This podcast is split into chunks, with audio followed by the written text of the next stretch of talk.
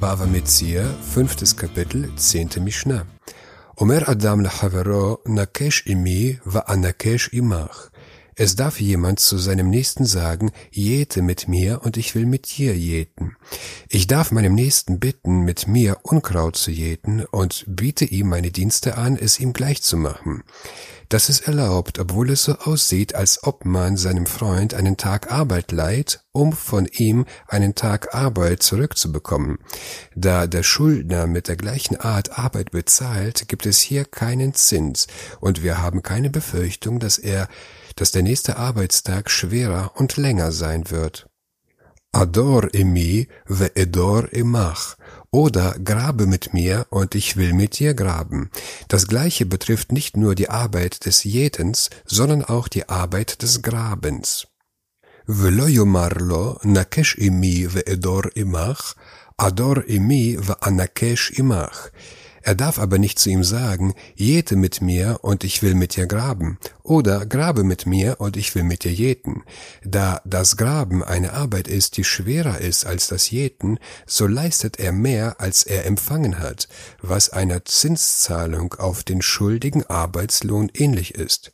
Hier handelt es sich nicht um einen Gefallen, den man seinem Freund tut, sondern um eine vertragliche Abmachung. Kol Yemei Garit Echad, Kol Yemei Rivia Echad. Alle Tage der trockenen Jahreszeit sind eins, alle Tage der Regenszeit sind eins. Verrichtet man als Ausgleich die gleiche Arbeit für seinen Freund, dann macht es einen Unterschied, ob die erste Arbeit zur Regenzeit stattfand und die zweite Arbeit zur Winterzeit. Denn Sommertage sind länger als Wintertage und somit ist die Arbeitszeit im Winter kürzer. Fand die erste Arbeitszeit zur Sommerzeit statt, so muss die zweite auch zur Sommerzeit stattfinden. Obwohl auch im Sommer ein Tag länger ist als der andere, darf ich zu ihm sagen, grabe mit mir diesen Sommertag, und ich werde mit dir einen anderen Sommertag graben. Das ist erlaubt, weil man auch das Wetter nicht genau vorhersagen kann. Vielleicht wird der zweite Tag heißer sein als der erste. Die Weisen hatten keine Befürchtung, dass es deshalb zum Zins kommen könnte.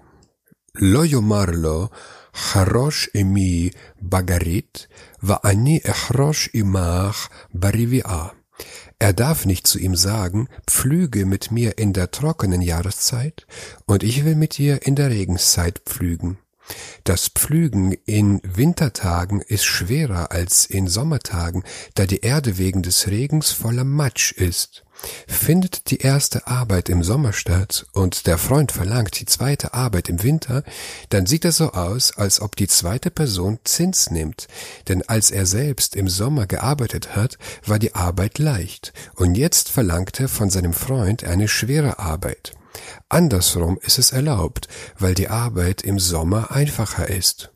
רבן גמליאל אומר, יש ריבית מוקדמת ויש ריבית מאוחרת. Rabban Gamliel sagt, es gibt vorausbezahlten Zins und es gibt nachträglichen Zins.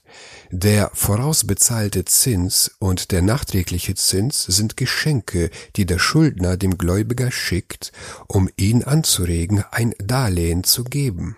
כיצד נתן עיניו ללוות ממנו, והיה משלח לו ואומר, בשביל שתלווני זוהי ריבית מוקדמת.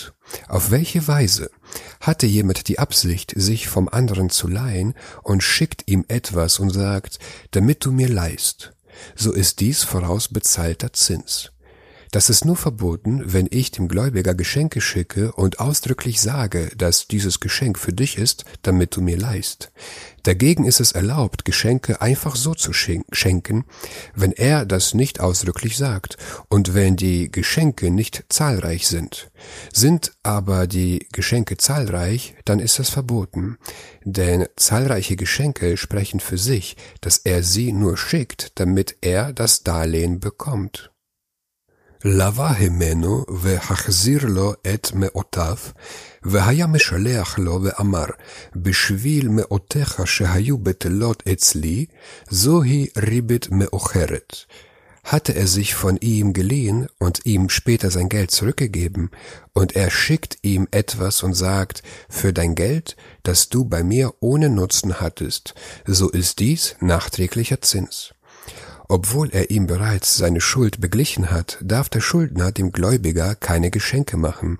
Das gilt wiederum nur, wenn er ausdrücklich sagt, dass dieses Geschenk als Dank für das Darlehen gilt und wenn die Geschenke zahlreich sind. Denn die Geschenke gelten als zusätzlicher Zins, die der Gläubiger nach Erhalt seines Geldes zusätzlich bekommt. Geschenke vor der Leihe und nach der Leihe sind also nur erlaubt, wenn ihre Zahl oder ihr Wert gering ist. Geschenke während der Leihe sind verboten, auch wenn sie gering sind. Rabbi Shimon Omer, Yesh ribet dvarim, lo yomarlo da, kiva i shplonim makom ploni. Rabbi Shimon sagt, es gibt einen Zins in Worten. Er darf zu ihm nicht sagen, wisse, jener Mann ist von jenem Ort angekommen. In der Torah steht über den Zins in Dvarim 23,20, du sollst von deinem Bruder keine Zinsen nehmen, weder Zinsen für Geld, noch Zinsen für Speise, noch Zinsen für irgendetwas, wofür man Zinsen nehmen kann. Auf Hebräisch heißt hier für irgendetwas Kol Davar. Das heißt für alles, was Zins verursachen kann, sogar für Worte. Das ist, wenn ich dem Gläubiger eine nützliche Information gebe, ohne die er mir kein Darlehen gegeben hätte, zum Beispiel, dass jemand von jenem Ort gekommen ist. Auch darf man den Gläubiger nicht grüßen, wenn man ihn gewöhnlich vorher nicht grüßte. Und ebenso darf man ihn für das Darlehen keinen Dank aussprechen.